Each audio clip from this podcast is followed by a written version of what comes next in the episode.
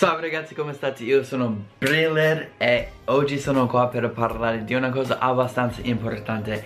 Tutti i modi di dire molto in inglese. Ce ne sono tanti ovviamente quindi dobbiamo iniziare subito. Quindi let's get started. Allora ragazzi probabilmente la traduzione più comune e comoda per molto in inglese è very ad esempio prima di un aggettivo. Sono molto stanco I'm very tired. Ma questo già lo sapevate. Altri avverbi che assomigliano a very in inglese come veramente o davvero o così. Adesso ve le elenco. Abbiamo very come esempio I'm very tired abbiamo truly come veramente tipo he's truly a good person è veramente una buona persona abbiamo seriously seriamente sei seriamente pazzo You are seriously crazy. Abbiamo extremely, tipo estremamente. You are extremely weird. Sei estremamente strano. Abbiamo really e dobbiamo fermarci un attimo perché really è addirittura più usato di very. È molto più comodo dire I'm really tired piuttosto che I'm very tired. E se avete un dubbio usate really prima di very perché naturalmente usiamo really più di very non so perché ma è così. He's really cool. Non dire he's very cool. Dire he's really cool. Non lo so è così più naturale dire really al posto di very. Poi un po' slang abbiamo hella che vuol dire molto. I'm hella tired. I'm hella fast I'm hella stupid. Se lo vuoi dire lo puoi anche dire. I'm hella stupid. Non so perché vorreste dirlo Perché probabilmente non sei stupido. Non sei così stupido Però puoi anche dire I'm hella stupid.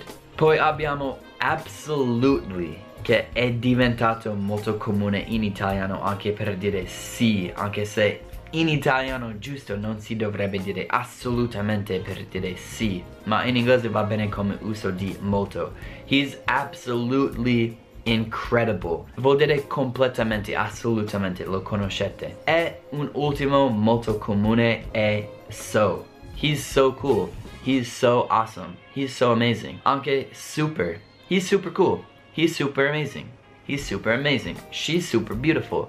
She's super nice. She's super smart eccetera. Avete capito? Allora ragazzi abbiamo finito con molto prima di un aggettivo però se c'è molto prima di un nome cambia un po' come funziona. Ad esempio se io dico una frase semplice c'è molto sale questo dovrebbe essere there's a lot of salt non voglio dire there's much salt perché much prima di un nome è di solito una frase negativa. Quindi se la frase è non c'è molto sale, la frase sarebbe there's not much salt.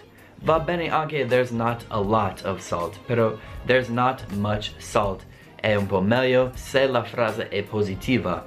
Dovrebbe essere there's a lot of salt, non there's much salt. Stranamente però se metto very much oppure so much va bene anche in una frase positiva, quindi seguitemi. Se io dico c'è tanto sale, sarebbe anche, andrebbe anche bene there's so much salt oppure there's very much salt. Però solo much in sé dovrebbe essere solo in una frase negativa. Invece se stiamo parlando di molto prima di un nome e quella cosa è plurale non può essere much deve essere many. Ci sono tante persone There are many people. People è plurale, quindi many. Non si può dire there's much people. Ci sono molte ciambelle. There are many donuts. Many perché donuts è plurale.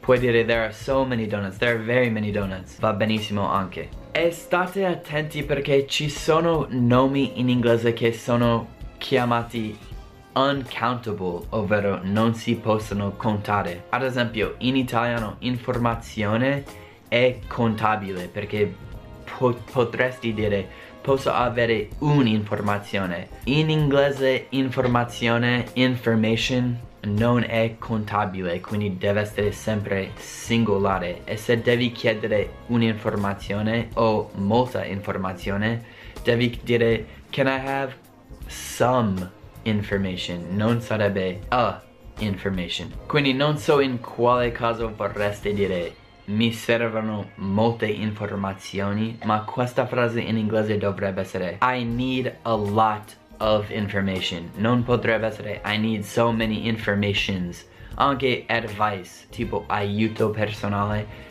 Advice non è contabile, quindi non potete dire I need an advice. Dovreste dire I need some advice.